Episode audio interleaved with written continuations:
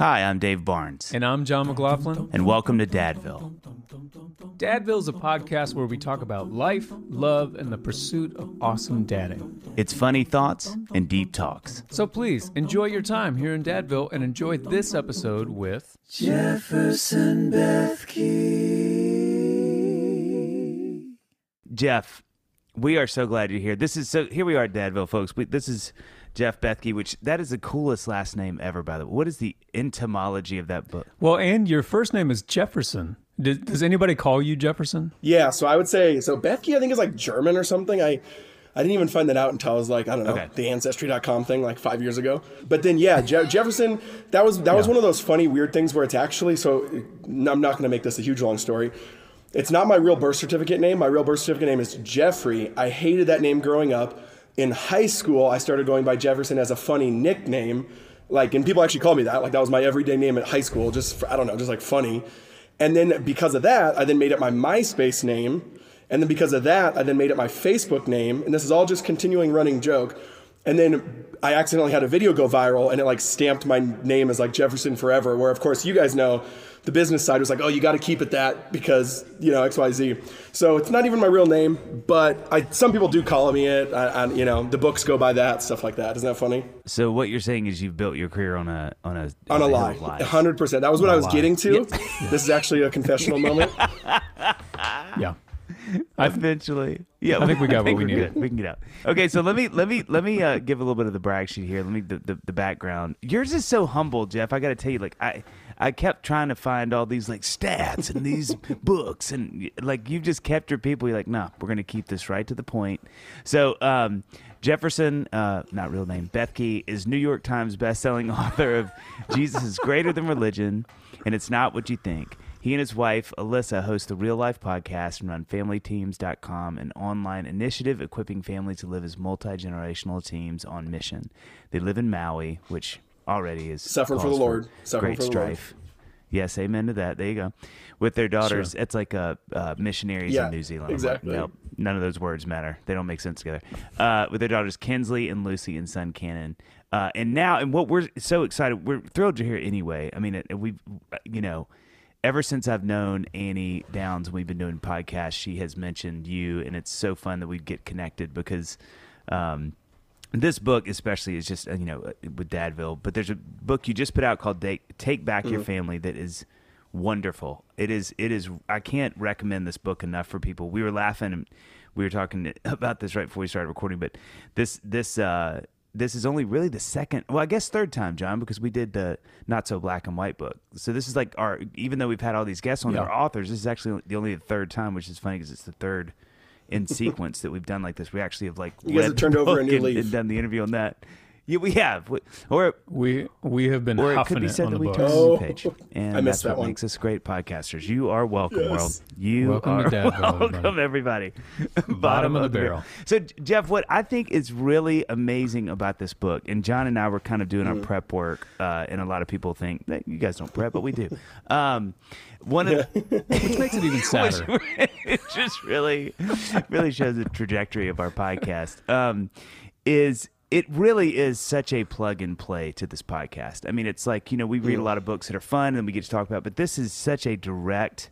In fact, when I saw um, the name of the book uh, on Amazon, uh, I immediately thought this, this, I was like, why have we not gotten Jeff on? This is the perfect time to do it. And so the book is really, really, really great. And so I can't, we have like a million things to talk about. So we're just going to jump in because I feel like Yeah. this is, this is such wonderful, um, I was about to say juicy, and I, I was like, no, I'm not going to say that, but yet I did. I'll Um, take it. I'll receive juicy. so okay you want to see that in your in your life so um so can you sort of to begin because it's so much of the book is about this idea of Yeah. the nuclear family um, which sounds dangerous um and is but um can you sort of explain like you know the myth like you talk about the myth of the nuclear family like which i know is a lot so you so feel free to sort of do bullet points but it's such a chunk of this book and i think as we talk about it you have to sort of explain and it was so fascinating.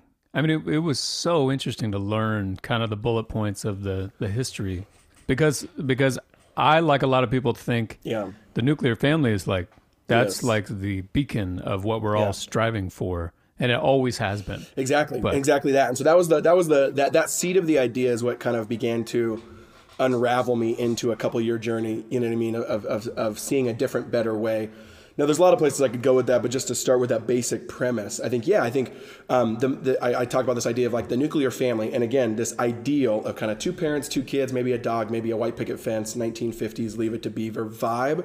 You know, we all have a little different picture of our in our head of that, but that's essentially what we think of when we think of that is is a myth and what i mean by that is it's not actually god's grandest vision for family. Hmm. It's not god's largest vision for family. Now we're in an interesting cultural moment by the way where there's a particular set of the culture that is attacking the nuclear family in a radically different way than what i'm saying. So you got that side of things. And so then there's a lot of people then trying to protect the nuclear family out of defensiveness and fear.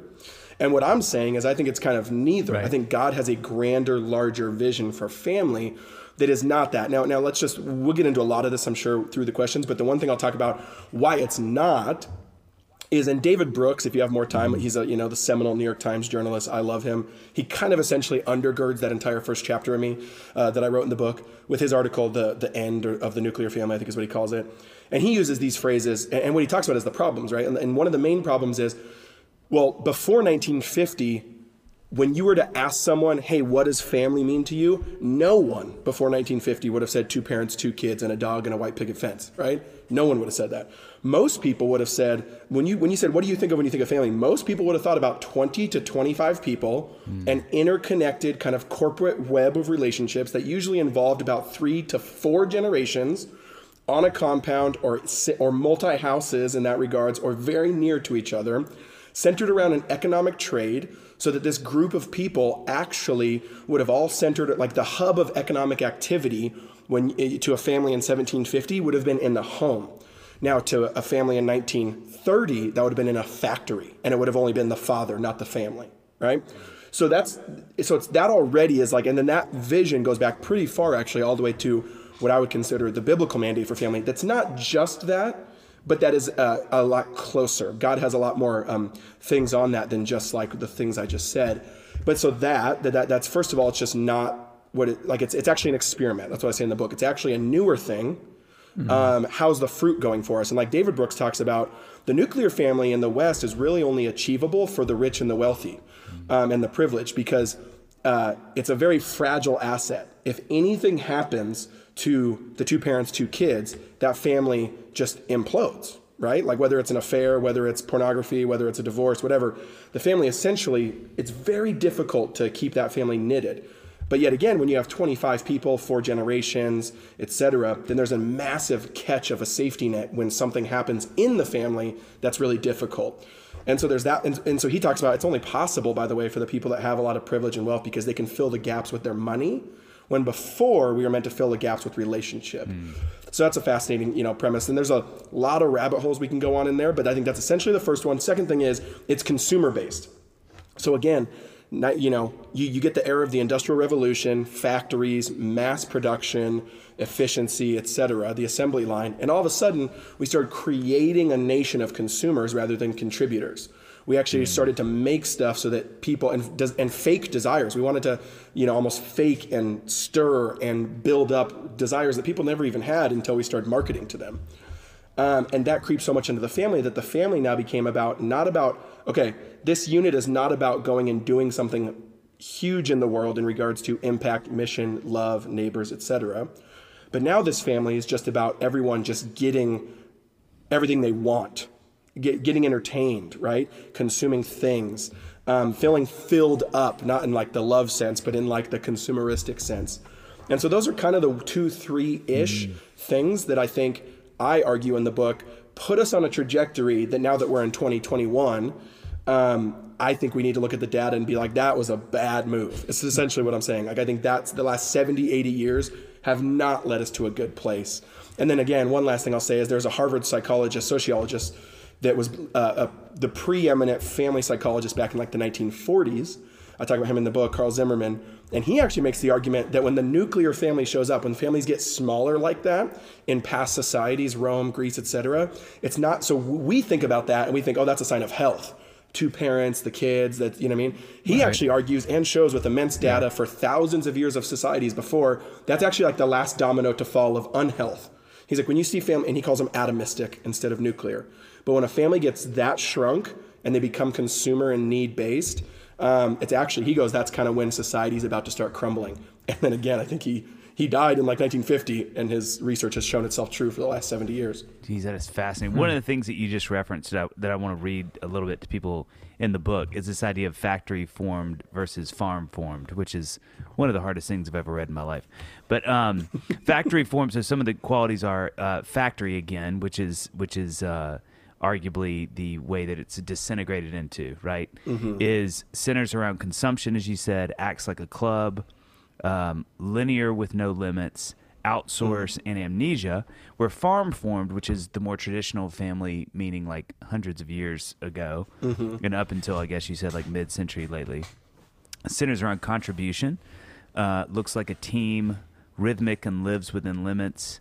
There's ownership and there's a story formed around it, which you know that there's you do such a good job of some of these things, but you know as you said with the um, factory formed, it's hard to not read that and suddenly kind of take a little inventory of your family and go like, yeah, I mean we've got some of both, Yeah. but man, we have some of both instead of just being like, no, we're like a little farm cranking our thing out and very, you know, centrally, you know, we're substantiated by who, you know, it's hard not to read that and sort of feel a little, ah, yeah, oh, Yeah, but I think, but there should be an encouragement there too. And I think it was. Um, let me be clear that it's it's a metaphor, right? Like I'm not Yeah, telling yeah, everyone go, go go go build a family farm, go get property, go start you know growing cucumbers. If Right. you want to do that, do your thing. Right. But and, and, that's a that's a cue from Wendell Berry, one of my favorite Yes. authors. Absolutely, he's brilliant. Um, there's only two pieces of writing I essentially read every single year because I feel like they're so good. I want to have them in saturated in my heart. He has an essay called "Feminism, Body, and the Machine," and it's about 20 pages long. And I read that every single year. That is one of the most centering, brilliant pieces of writing that um, I can read uh, every single year. It's just brilliant. But he talks about that, right? Where he he, he says, you know, um, he calls it, he uses the word agrarian versus industrialized. And so he says, of course, um, you know, and, and he even kind of says that, yeah, now, now even when you look at farming today, the industrialized spirit has seeped into agrarian spirit. So like we have farming now that is industrialized. Right. It's not this, this, you know, beautiful rhythmic thing anymore. It's, it's extraction, it's efficiency, and it's just like killing the world. Um, and so he says it's like it's kind of a metaphor where they can seep into each other. So he just says, yes, of course we're in an industrialized age. We all have jobs that we all have. Like we're not. He's not saying go open a farm, but let the agrarian spirit seep into that. And then that's where I get to that part in the book of giving four or five markers that says, hey, what would it look like to integrate a little bit more, to take a little bit more ownership? And I think it's a really helpful metaphor. Then once you realize that, um, that you know what I mean, that like okay, I can what does it look like for our family to the, the one you, you mentioned at the end have a, have a, have a, a story that forms us you know you look at every good sports team you look at every good business uh, and most of them have a very profound compelling founding story. And they tell it a lot. A lot. Like it's at all the trainings. It's at all the things it's like it almost becomes a myth right? And i mean myth not in the sense of like it's a lie but i mean myth in the sense of like ancient story that kind of infuses our identity.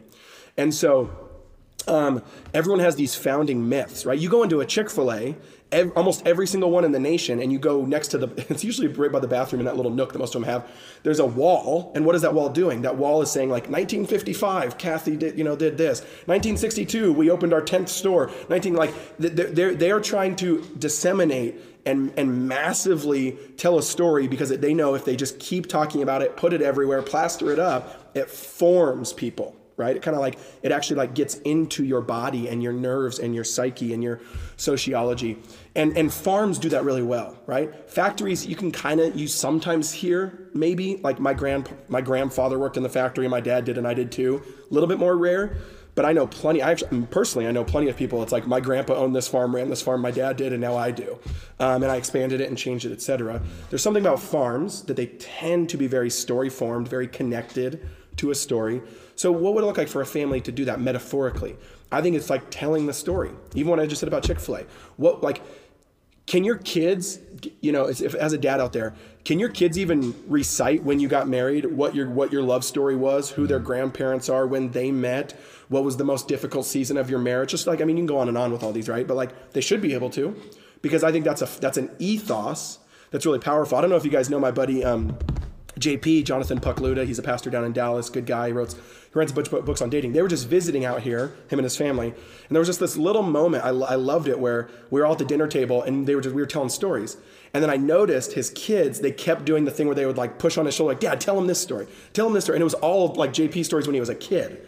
But but they've told him so much in the family that the kids like are addicted to the stories.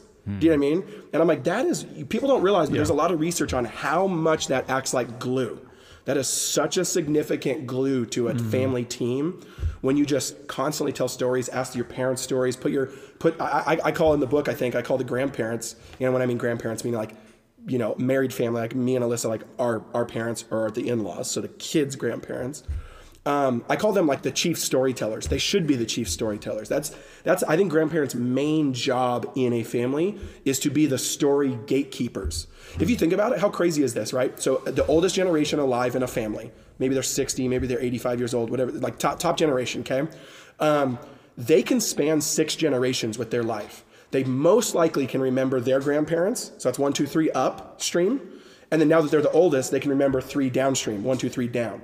That's actually a like. Do you realize how big of an asset that is? That, that, that they can they are holding collectively the story of six generations. Um, I just don't think we tap into that enough. You know. Yeah, you know, you you mentioned this too, which is which kind of dovetails uh, into this other thought. But uh, I was telling John earlier. Uh, one of the things that I want to work into a bit at a show is like uh, I don't know how to make it funny yet, but just the idea of like I, I, I realized in a conversation with a friend the other day that like two or three of the guys I was talking to didn't know what their dads did, and we and I thought it was mm. hysterical. Like it didn't hit Yeah. me as sad in the moment. I thought, Yeah. And so I wanted to just bit at a show where it's like, all right, mate, real quick, everybody, would you just raise your hand if you know what your dad does for a living, and like, you know, it's all thirty and forty and fifty year old people, and like, Yeah. and just you know, riff on that. I don't know where the humor is in it, but I just think it's pretty hysterical. But it suddenly got really sad, which you know, I've, Well, it's I've- like dark. That's dark comedy. well, that's it is. dark It, comedy. yeah, it's dark. but like I realized as you But you quoted Iron John, which I remember trying to read like in my twenties as a young buck. Like uh, I should read. You Yeah. know, 'cause It's not the it's not the most engaging book. Yeah, it, it's it's tricky. But in Iron John, how you know you mentioned it talks about kids not knowing what their parents do, but out of this place you just Yeah. said where you have these chief storytellers and the idea that Mm-hmm. that the way we see our parents and their parents is we look up to them to say, "Hey, tell me what, tell me these things," Mm-hmm. and, and it really hit me in such a different way reading that and going, "Isn't it crazy?" And, and why is that that we're like that these days? That so many of of and I wonder for the people listening to the podcast. Um, the six and a half million people. Well, yeah, and I can tell you why you know, too. yeah, it's so the main the main reason is because we have Google. Like right, so like so in, in, in all of tribal cultures before us, right?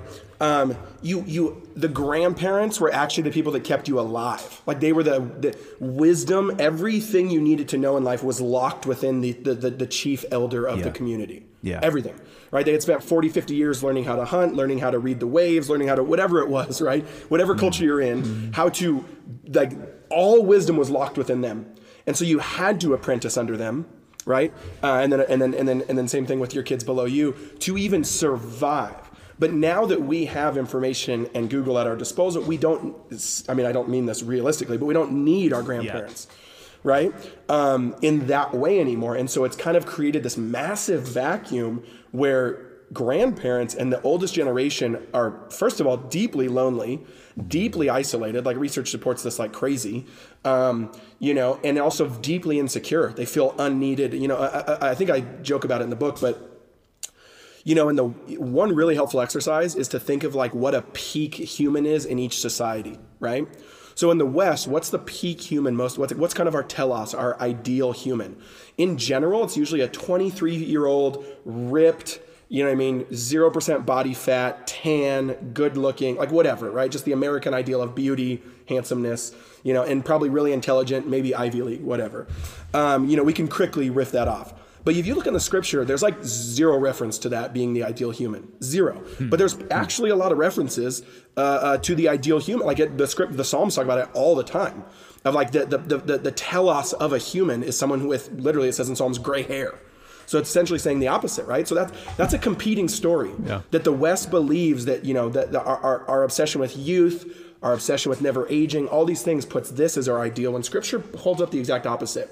And so I give a ton of practicals in the book of like, you know, and also it's crazy too how easy it is to put grandparents on like the story seat rather eh, eh, because that's an easier thing to do than a lot of other engaging we feel like pressure by or insecure by with our parents, right?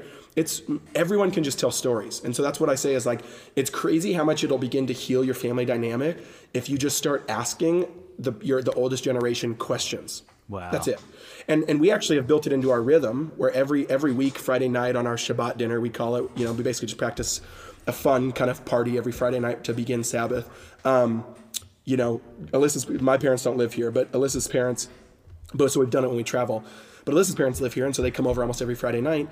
And I just stand back actually, and I prep the kids every Friday morning and just say, hey, think of a couple questions to ask anything. And it's crazy how they only have to do two or three, and then the night is just set. It just goes on, right? Like, it, and, and it's and kid questions are the best, right? It's just like, what what was your first Christmas like? What was what was um? Do you remember? Did you ever shoot a BB gun?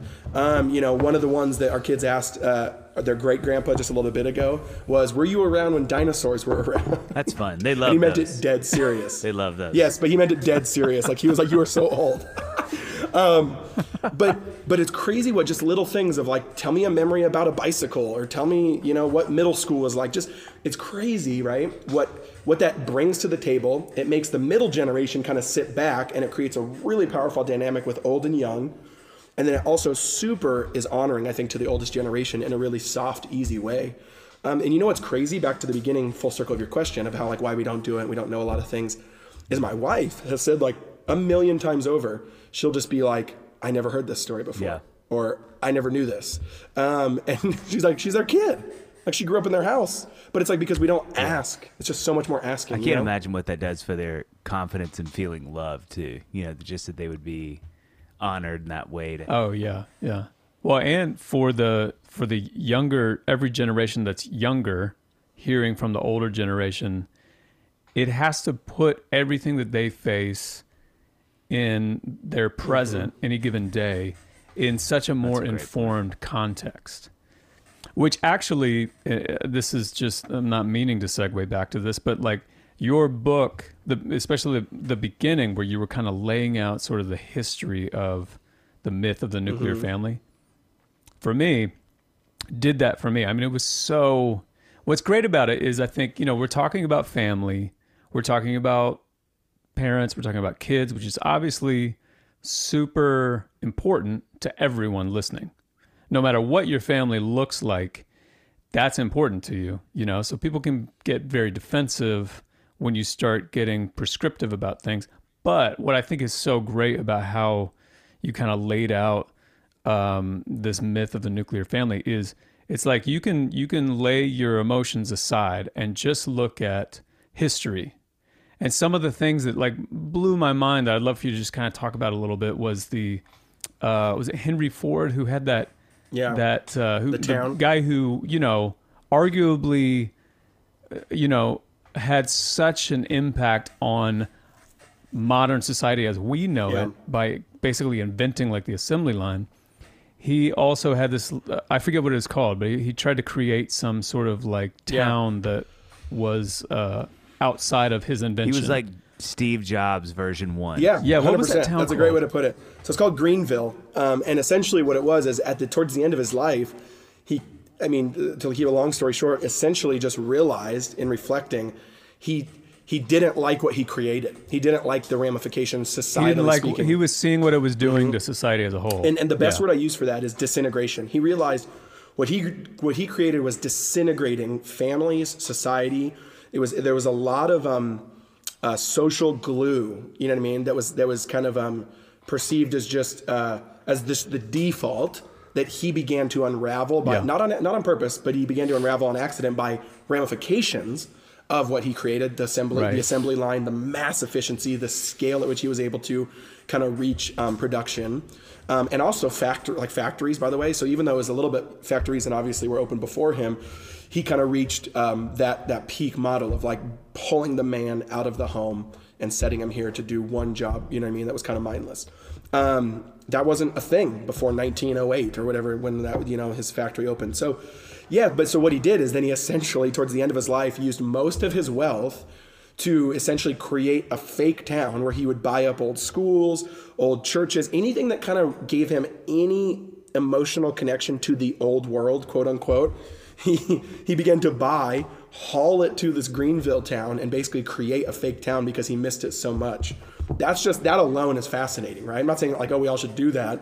I mean, you can still visit it to this day.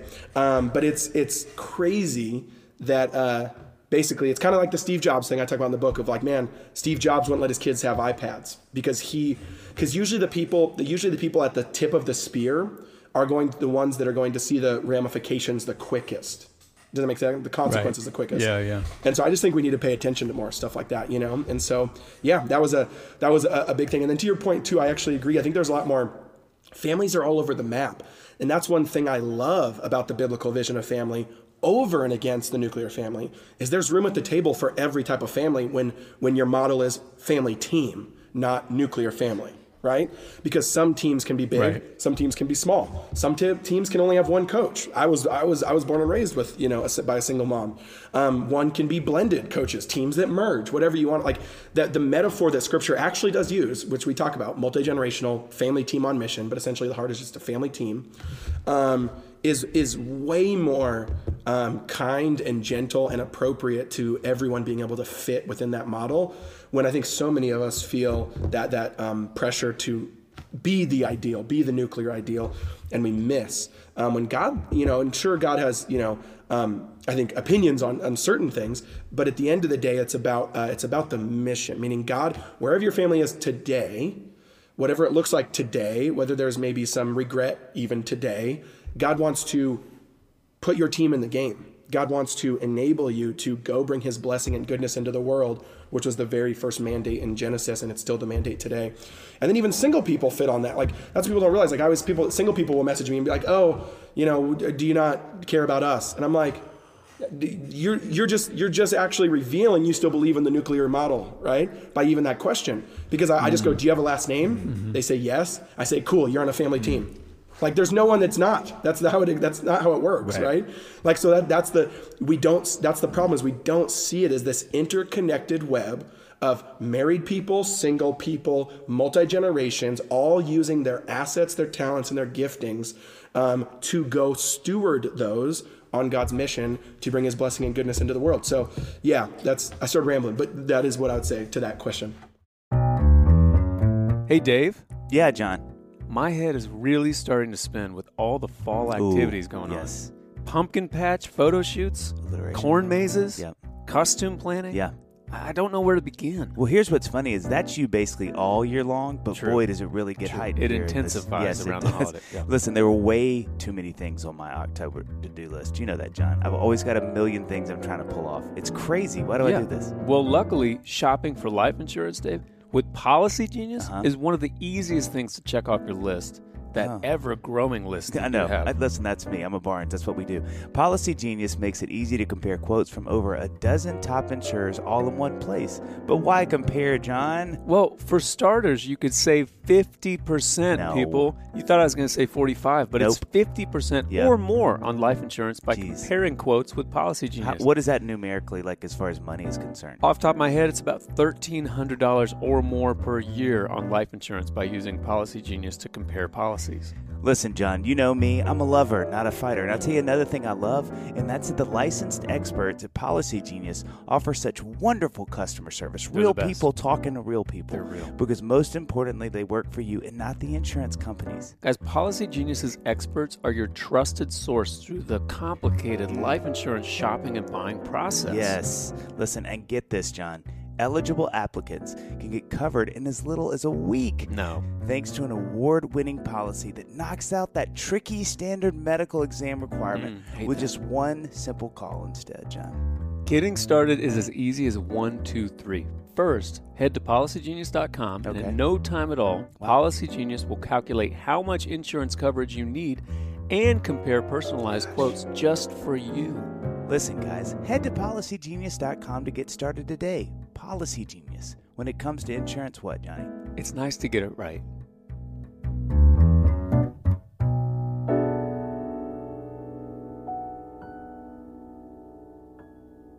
Another thing you talk about, which you know, all this stuff flows so well together. Uh, you, you say, and I'm reading your quote here. We think we are doing right by our kids if we send them off to adult into adulthood to start a new family. To your point about you know how the nuclear makes us smaller, and then you have the bigger that that we're trying to keep alive.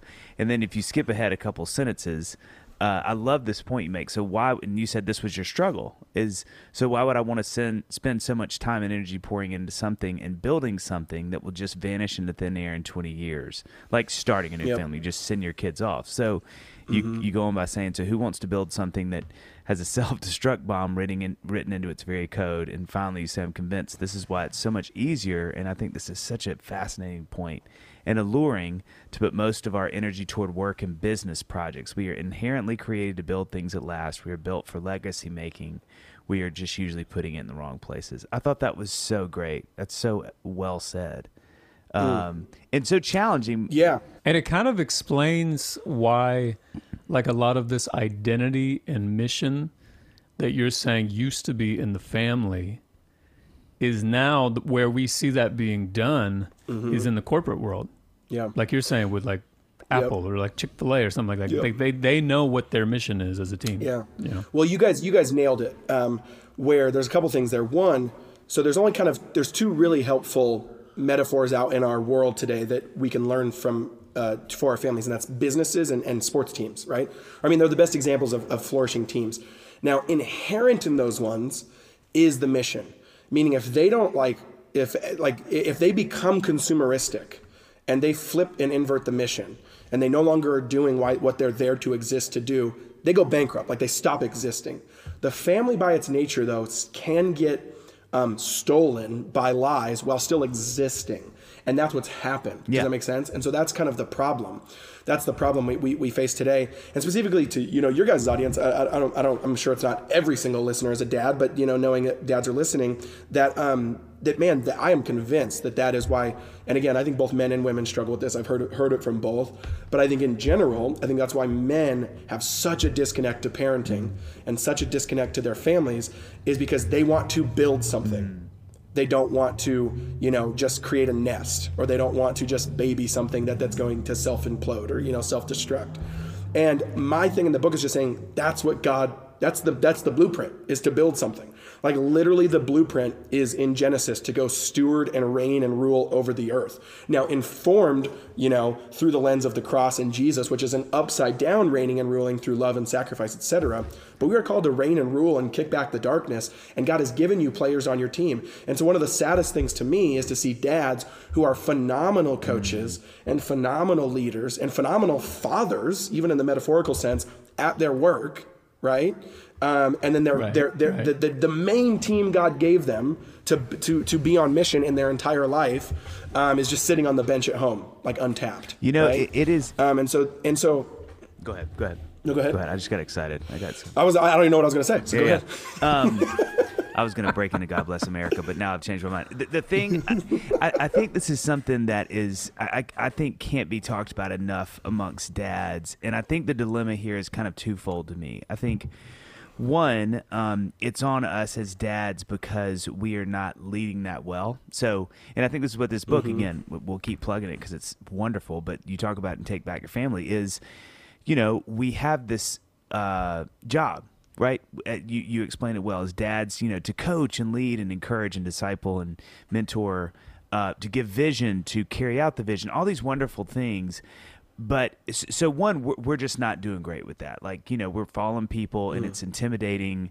It, it it requires all of this intentionality and time. And so you're speaking exactly the problem here is if your time is already given to something else, you know, it's Andy Stanley's choosing to cheat things. You, you know, you're either going to cheat your family, you're going to cheat your job, but you can't. One of them's going to suffer. Um, Yep. So I think that's one. But I think two, you know, I'll never forget sitting in. Uh, uh, we had this kind of mass uh, Sunday school meeting at church. It's probably five years ago, and the director for our women's ministry got up and said something that I think about so much. She said, you know, she was addressing the women uh, that were all in the in the uh, meeting and she said hey gals like we have these things going on we'd love for y'all to be involved it's gonna be help this is what we're doing these bible studies these service projects whatever and she said i want to talk to the men for a second she's like guys if you want your women to serve you're gonna have to step up and like do some like watch the hmm. kids on nights you're not used to, come home early Yeah. to, to. She said because this is as much your job of creating a space for them to go do this as it is theirs doing it. Yeah. and it really affected me, and I think. You can almost flip that on its head too with I think the family dynamic is one of the tricky things and, and you know you can blame it on the West you can blame whatever is there is this real sense that kind of mom runs a home and that I think is true in a lot of really wonderful ways right I think that is a, a wonderful thing but I think too what what has to happen is there has to be this space created that dad can step into and I think it's hard sometimes Yeah. I think a lot of dads can feel this energy of kind of walking in the home and having the greatest of intentions but the minute it upsets the apple cart of the groove of the house or the rhythm of the night which both of Yep. those were 80s R&B songs but I digress I Um, didn't get it either yeah, of them, but they yeah, sounded, they sounded good. Amazing. I was I was born in '89, so I don't know what that Groove meant. of the house and rhythm, but I appreciated Uh, it. That Yes, I could. But no, I, I agree. I think you nailed it. I, I'll say two things there. One, I think kind of cuts the maybe is a little convicting to the wife. One's a little convicting to the dad. Um, is yes, I, I 100% agree, and I think you actually nailed on a very practical pain point on when you try to make this play out, and then it starts to converge in that in that place, and that's common. And I mean, you know, I mean, we have a, the ministry that kind of this book came out of with our mentors is called Family Teams, where we have like thousands of families that are kind of always working on this, and kind of it's like a little think tank, and you know, kind of helping with the resources. So we get to kind of always see like how we're, you know, and this is a common one. This is a common one, and so I think a couple things there. I think one um, what would I say first? I think, um, well, first of all, that's the, the, the all the problems we've been talking about, whether it's the Industrial Revolution, then the consumeristic family, and then all these different types of things. Each domino that's fell the last 200 years has made it better for everyone else in the family and worse for the mom. Yes. So that just has to be stated. That just has to be stated. Like moms mm-hmm. are, and, and we don't realize that. Like like every time that something has happened in the family that's been a drastic change, you know, again, industrial Yeah. revolution, father coming out of the home, going to a factory, this and this, you know, these people going here, the consumeristic family, whatever it is, all these kind of shifts. Every time it makes life better for everyone else and worse for the mom. Um, because again, when everyone was when everyone was living multi generationally, do you realize how much less, how much uh, more the mom was able to uh, share? Like everything was shared. It was so much the kids, the the everything, all the all of those pressure points. And now it's like the mom has to do everything. So first of all, I just want to say I, rec- I recognize that. That's why that's one of my I think the biggest pain points of why this model doesn't work is it just crushes moms. The nuclear ideal, the Western ideal, tends to just crush women and moms. And so that alone should already be like, yeah, this if it doesn't lead to human flourishing and it doesn't lead to like biblical flourishing, then it's probably not right. So that's first thing. Second thing though is back to your point about that, the home thing. There has been a stereotype in specifically religious Christian circles where kind of work is dad's domain, okay? And then like the home is mom's domain. And I, we, I just think that's just wrong. Like, if there's any ounce of that spirit in a home, I think it has to go, has to be confessed, has to be admitted. I would say another way to put it is like the home is not mom's domain, the home is the family's domain. And the work, even if the dad goes to work, is not the father's domain. That is actually the family's domain, sending him out as an ambassador to that job to represent the team.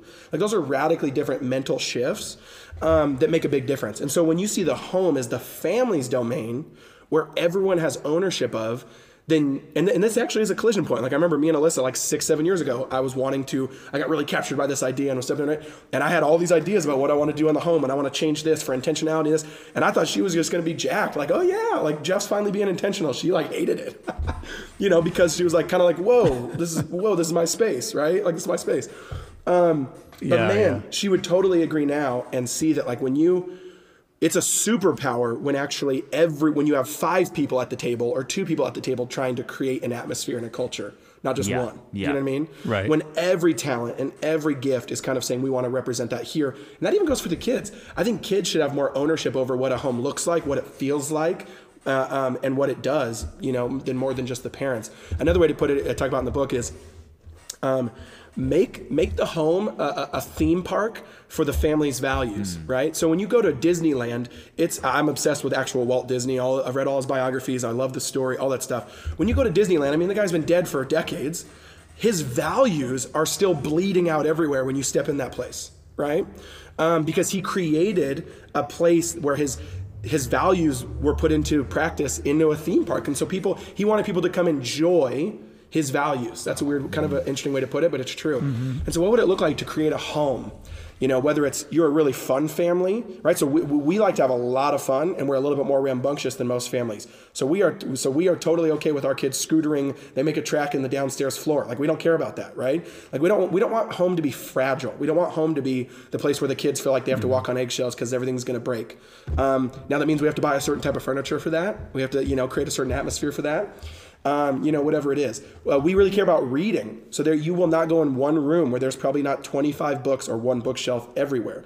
I know another family who has that, you know, really cares about reading.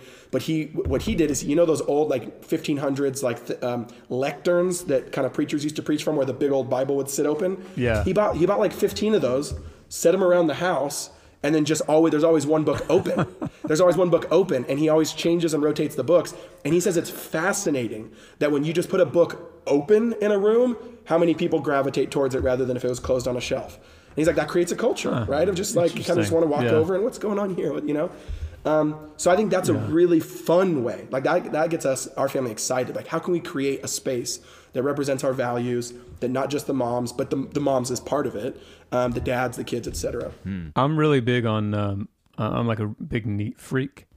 so this is making me want to put like cleaning supplies yes, and things of that nature. That's your values. I like that. In every room. You have a mop and a bucket. What happens. just always yeah. waiting. Can you talk a little bit about I, I, was really fascinated by the family scouting report. Mm. Uh, can you talk a little bit about that? I think that's so like I want to do that in in my family with my yeah. kids and my parents and my siblings, all that kind of stuff. I think it's so totally. interesting. Yeah. Well, uh, first of all, there's an easy download that we have at familyteams.com about halfway down on the homepage where you can get it. Um, but it's not, that's just like a little uh-huh. fun, simple starter, but it, it's more about the, the philosophy of the idea that you can do with a journal, you can do whatever. Essentially, the idea is, again, when you play on sports teams or when you're in a business, one of the things that successful teams in both of those domains are good at is naming and releasing the particular gifts on the team, hmm. right? Like you are, and it's the parent's job, by the way, to do that. It's the coach's job, by the way, to do that. And coaches sometimes are naming and releasing players in ways that they never would have felt released or didn't think they had it in them or whatever. So the metaphor just keeps going. But yeah, it's, it's, it's it's naming and claiming, not in the prosperity gospel way, um, the the gifts on your team, like the the talents on your team. Um, and so what I always tell people is, yeah, what would it look like? And this is a, f- a fun exercise that you can start with with 10 minutes, and then obviously get more elaborate elaborative later. Is okay. Write down your kids' names. Write down your names. So everyone in the family, write them down, and maybe grandparents put them on there too. Then make five or six columns, okay, and then just say, okay, strengths, you know, and then put weaknesses. Like you need to know what your kids' weaknesses are, right?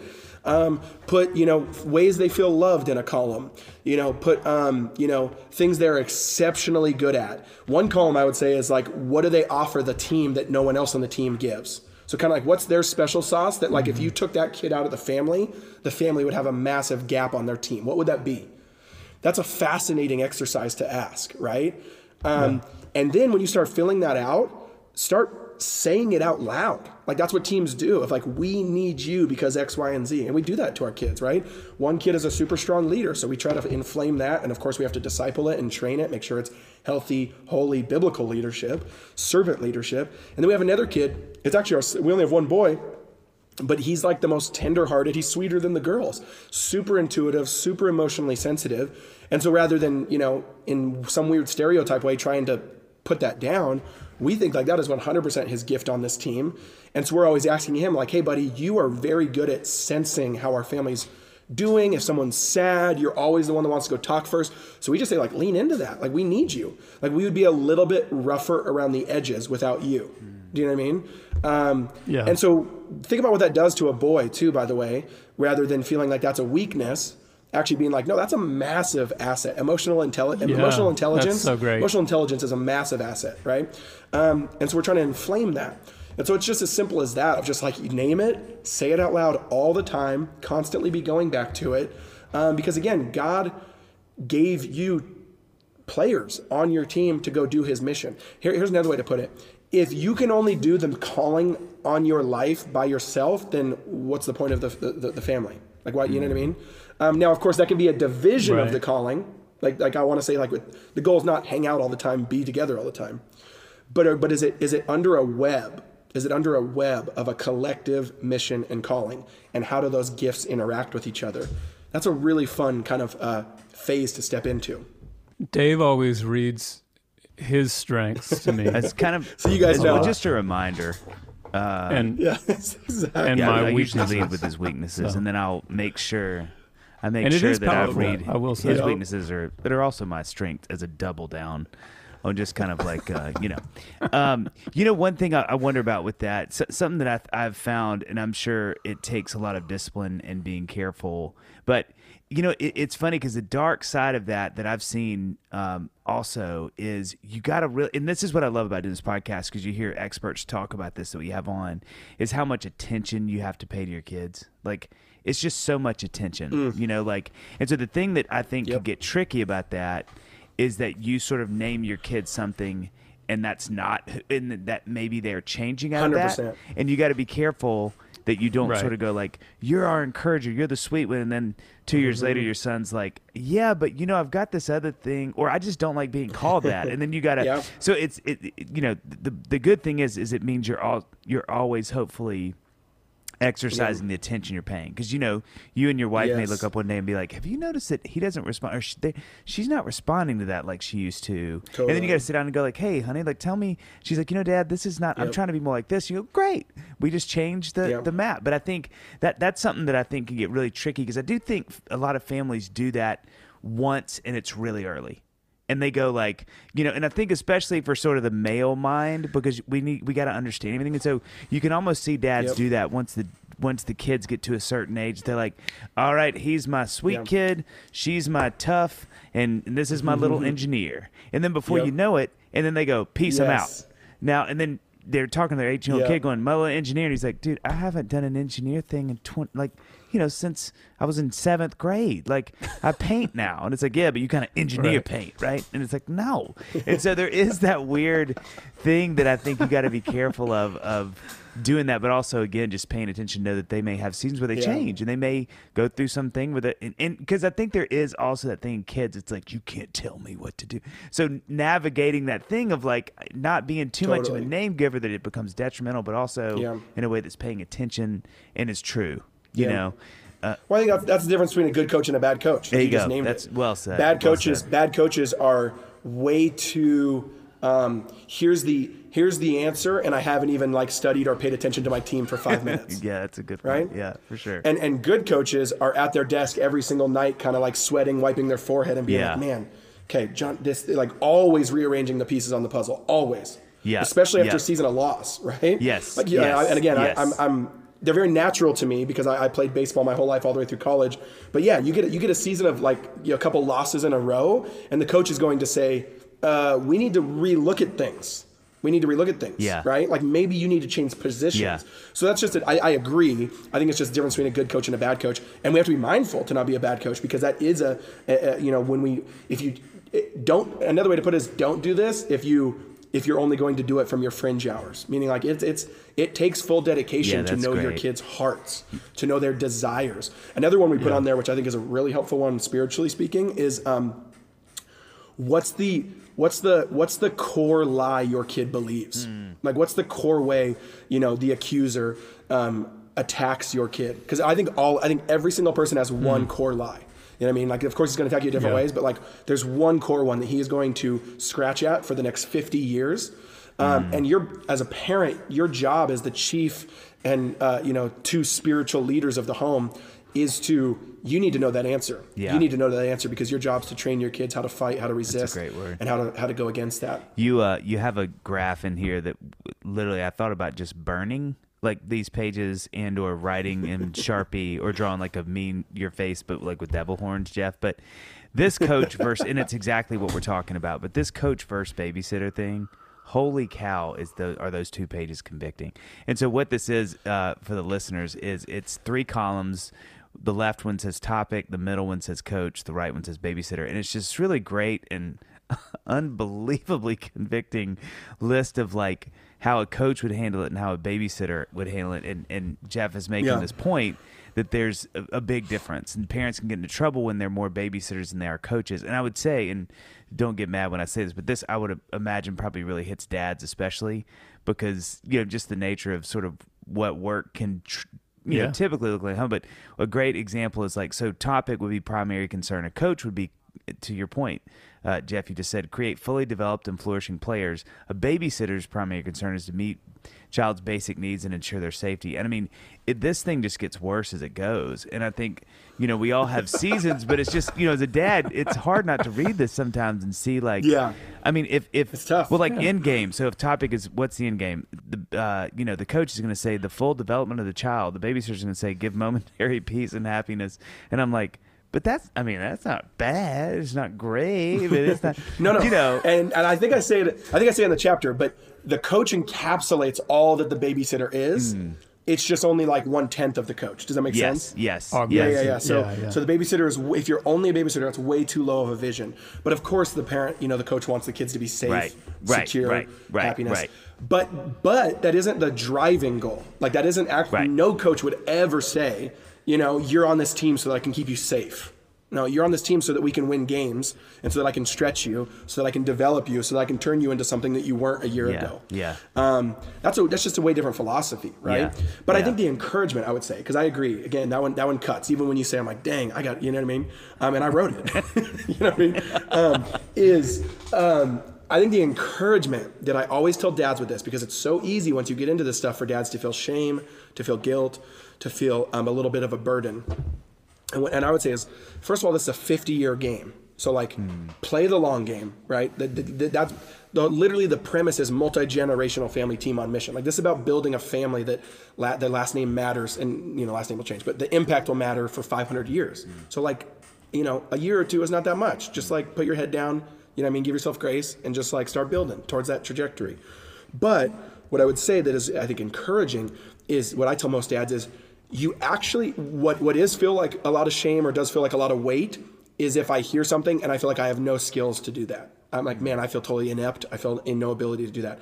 In my opinion, 9.999% of dads, and 99.9% of dads, sorry, um, I think have all of the skills to be a good parent coach. They're just putting it somewhere else. Yeah. They're putting it somewhere else. It's either at their mostly Right. at their job or it's in their hobby or it's you know what I mean in the workshop. It's in their music, whatever it is, right? Um, they're they're they're they're they're particular. They're crafty. They're dedicated. They're intentional. They're leader. Like mo like it's just they're built. It's their DNA. So I think that's encouraging because what I say then is, hey, you have all of the skills to do this. Yeah. You already are doing this. Just point them a different Yeah. direction. Just kind of bring them home. Yeah. Like bring that home, and um, and it, it'll light the family up. Well, and Dave, you're right. I think that culture does kind of point like it caters to the dad being the babysitter Yes. a little bit. You know, of 100%. course, this is very generally speaking, but you know, and it and it shames the mom into being the ultimate, That's a success. ultimate coach. If a dad's a babysitter, it's a success. Right. Where I mean, I've told this story on here before, but I was pushing my daughters down the street one time on the sidewalk, not on the street. Had them both in the in the stroller, doing literally like I couldn't be doing less as a dad. I'm I'm with my kids and I'm pushing them, and this sweet woman. And you're getting a gold medal. Yes, she if she had a gold medal in her hand, this woman would have given it to me. She stops me and she says, "What a great dad you are." And I'm like, "What a great example of how." I mean, it was sweet that she said that, of course. Low but if yeah, that's so low. If my if my wife were pushing my kids, she probably she wouldn't have stopped my wife and said, "What a great mom you are." She would have been like, She like, might "Yeah, have of been course." critical. She's like, "Why are you walking some so slow? Like you should too go- fast. Yeah. Do they have all the right clothes on? Are they Yes, getting cold? yes. Do they need? And I can Do tell they're Yeah, yeah. on screens too much. Yes, Just not exactly. exactly. No, I mean I think you're right though. I think what that shows is that's that's the smoke signal of this problem. You know what I mean? That that's Right. that that we actually see that as a success. Yeah. Right, So okay, right. so so Jeff, one of the things I really want to talk about, sort of toward the end of this uh, our time, it, it- this is so you got to let me sort of rant here for a second. So just bear with me because this is going somewhere with this. But something I have always really struggled with, and, and every now and then it'll come up in a podcast that I'm on where you know somebody's this comes up and, and I can sort of uh, rant a little bit and not feel bad because it's not my podcast, you know. But but is is you know is this sort of weird Billy Graham thing.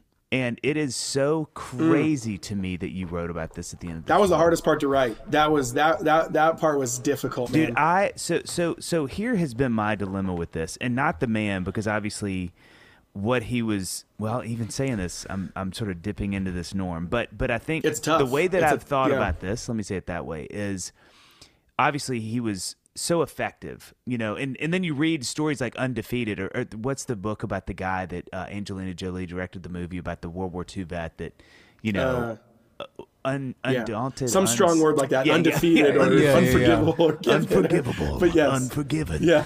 but you know, then that book ends. Was it? Spoiler alert if you haven't seen it. But you know, he gets saved at a Billy Graham thing, and his life changed. So obviously, the effects of of what he's he's you know uh, Billy Graham did are are you know they're everywhere. But I have always thought so much about his family. I just thought.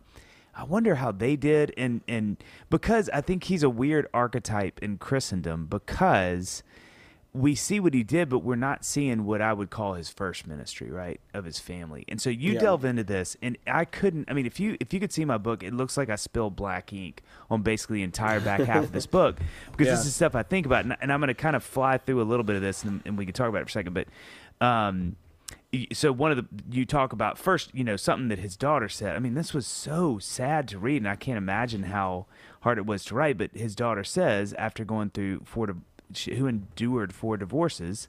Um, I guess the movie. What is the movie called? Uh, Divorce, drugs, uh, or interview. I guess she said down the yeah interview. Oh yeah, it was for like her book where Yeah, she talks so about divorce, drugs, Yeah, yeah. drinking, Billy Graham's children, and their absent father, which that's already hard to read. But she says later, as you quoted, she went on to recall, I see how important the ministry was to him and how little the family was. And so Mm. there's that, you go on, and then you make these really great points. Again, this you you were just nailing this target that I had sort of thought about, but not really given a lot of, Mm-hmm. you know, uh, uh, structure to. But how the problem is in so many families, there's kind of this ministry bucket uh, instead of a family bucket. Um, they should they you know that they they're different things and uh, and you put and without saying so directly, the ministry bucket is considered to be much more important. And uh, and this just pings me so hard. I think some of it's because my dad is a minister, and I think he actually negotiated that pretty well. Um, like he he didn't, you know, and he had his faults and all those things, but for the most part, just did a really good job of being That's a dad who was a pastor. Like Yeah. he, I'll never forget one of the most uh, vivid memories I have of of of this kind of dynamic was we were growing up living in Mississippi in this tiny town. He gets a call at like five thirty. We're all sitting down for dinner, and I'll never forget this. He picks up and he says, "Hey, yeah." Yeah, well, yes, I'm the pastor, but I'm at home, and so if you need anybody, you can call the deacon. Here's his number. That's that's what they're there for. Okay, thank you. and That's I remember awesome. in that moment, I thought, well, that's kind of a jerk thing to do, Dad. Isn't this kind of your job? and now I look back Yeah. on this and I think, what a gift he, he had given us. But I think, Yeah. you know, i i- this whole dilemma, and I think, man, especially in Kristen, we actually talked to John Mark about this uh, a little bit earlier today when he was over for his interview, is that there's Mm. this real disconnect in Christianity about mission being the, the thing. And what I would argue the, the, the misunderstanding is family is the mission. The mission is the family 1st and Mm-hmm. Yeah. everything goes out of that. And you do this incredible Yeah. job articulating that through so many pages here. Mm. And I felt, so, I mean, honestly, I felt so seen. I felt like we had avatared. I was like, uh, you know, just seeing that someone thought about this because it's a tricky Totally. thing to talk about because people feel Yeah. so like, especially when you talk about Billy Graham again, who, you know, I, I have so much respect for, but at the same time, I'm like, Totally. does God need, this is always what I think, did God need Billy Graham? Yeah, hundred percent. That's the best way to put you know? it. Yeah, hmm yeah, and I think that was it. It, it should shake us up because it's difficult um, conversation, but also I think why it should shake us up the most is because it's so such a high temptation for everyone. Again, in the Western evangelical kind of context, um, where it's very easy. We make it very easy um, to sacrifice your family on the altar of ministry. Yeah. we make it very easy Yeah. that's that's problematic. So the the quick you know thing I give that I think gives a framework for people is um, there's kind of there's there's three ways to think about it. Two of them are wrong, you know, and one's biblical, I think. And it's it's um, the first one is kind of the family and uh, mission, right? Family and mission, right? And so that would be the Billy Graham one, right? Where like you have your family and you have your mission, but they are separate. They should never touch. They should not cross paths, and the mission is more important. Like this is God's real work, and then you know the wife can just stay at home and make sure the kids survive. You know, Um, and so that, but that's, it's kind of a separation. It's a disintegration of family and mission. Then there's what I call another wrong one. What's the opposite of that, which is family is the mission, right? Or family as mission.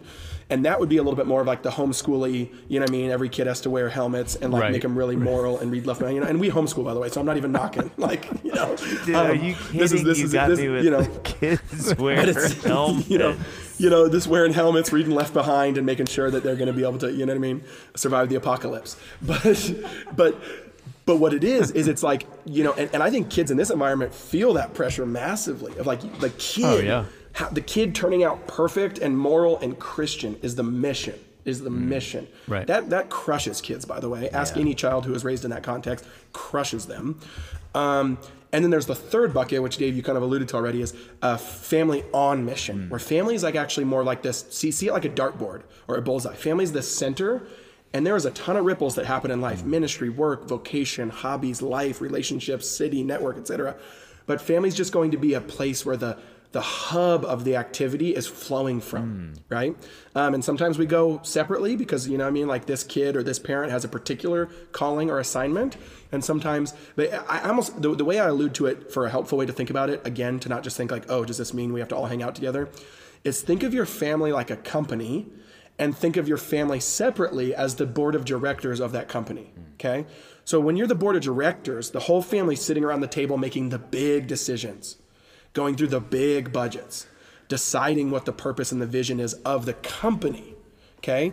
Then once you get into the company layer, then you're going to have CEO, product developer, et cetera, and they're going to go their separate ways. But it's a unified like board of directors. Do you know what I mean?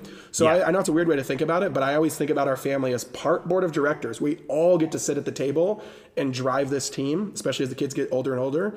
But of course, we're also going to have our own things that we do in the company um, below us. So, yeah, but I, I agree that that's a whew, that's a hard one. Anyone in ministry context, anyone who's paid to do anything religious, you know, to say it simply, um, difficult difficult space to to uh, navigate. I'll add to your point that you kind of say in there, I- and and yes, that is that is uh, the tip of the spear to me is the sort of religious spin that gets put on it. But I think it's just as easy to, to put, and you talk about this in the book, but put money there because I think both you can have a, a, a husband and wife that agree like money is paramount. So whatever it takes to make it, we'll take the hit because that's what really matters. And so I think as much as religion is definitely sort of higher on the scale of things that are you know, I, I think there's so many things you can put in there that's just kind of like, no, we still bow at the altar of this thing. It's just we're justifying our, our decisions based on this one paradigm, you know? Um, and I, and I have to read these two quotes because they are so incredible. And, and, and then we can get to the last couple questions. These quotes just, I was like, I may get these tattooed in Hebrew uh, on my lower back. So only people that see me with the shirt off see them. Um, So one was basically, uh, and buckle up, folks, because these aren't going to feel good. But they, but it's you know you may wake up in the morning and be like, I'm glad, I'm glad uh, that that- it's like exercising to me. These quotes like you aren't they aren't fun to hear, but Yeah. maybe later you're like these good. One, basically, we work super hard to provide a lifestyle that our kids don't even want. We want it. But our kids don't want a lifestyle. They want us. So there's your first little slap across the face, but it's a respectful, loving slap. Second one is uh, so as parents, we have to wrestle with whether money and work conversations are more about us than the kids because you don't always find a kid who says, or you won't always find a kid who says, "Yeah, I wish my dad and mom were gone a little longer so we could have a few nicer things or keep up a lifestyle that is already unsustainable." I mean, that is such a shot across the bow mm. to me and so powerful when it comes to these reminders. I think all mm. parents have to feel because I think there's a good part of that. Some of that is we really want our kids to be okay and we want them to be able to eat and be comfortable and live a, a way that we think is fun and engaging and creative and Yeah. joyful. But there's also a part of it that, that boy, you get chained to that thing quickly and you, and that thing flips on you and you're in real trouble. Um, so I, I so appreciate those things. So, so, Yeah. so um, we always do two questions to end our time. Yeah. And thank I don't even know if I would add anything to that because that's just like, oh yeah, that's I, I said that better than I could say now. Yeah, now. well, you said it. I mean, I, I don't know what you know. You already nailed it. Um, so so uh, we have two questions that we end the podcast with. Um, I'll ask the first one, and John will ask you the second one. So, what is the one thing that you want your kids to know? Good question. I would say the one thing I want them to know is that they are valuable in the kingdom of God, and one of the primary places they can flourish isn't the lies that culture gives them, but this family unit, this family team. Now there's a lot more to that, but that's that's one I would say right there. I love that. I love that. All right, last question. What do you want your kids to say at your funeral? Oh, oh, same thing at some level, but I think, um, man, I think, and again, this gets back to the driving force, right? Of like, what do I, what am I always thinking about when I'm trying to parent, whatever, and just, I think just presence. I, I would really hope they would say that I was present, um, and that's become a little bit of a cliche, but I mean genuinely like present to their needs, their emotions, um, and that just that I was, a, you know, I don't think they would use this maybe this language, but that I was uh, they would have seen me as, as, as a good coach, that I was always there to, to kind of shepherd, to guide, to mentor, because I think that's what it's about, you know? Um, And that, yeah. that, that I loved them, loved the family, and that, uh, yeah. Oh, that's a fun question. I'm going to think on that more and even say, like, hey, let's come back for Yeah, yeah. episode two and Yeah. answer that this longer. is a I dry love that's run great. podcast anyway. So Because we want to have you back on, and, and uh, I would love to advocate that we come to you next time since you're yeah, in that's Maui. please. Yeah, if you have a budget, Deal. We got that, space. I'm up in the barn right now. We got some square Okay, footage. I'll, good. I'll set up a, a table up here. It's a little piece of the ground I could check.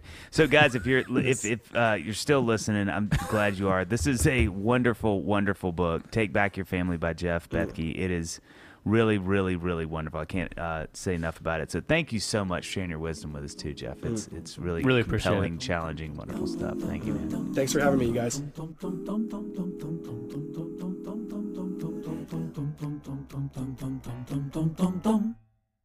Dead fish.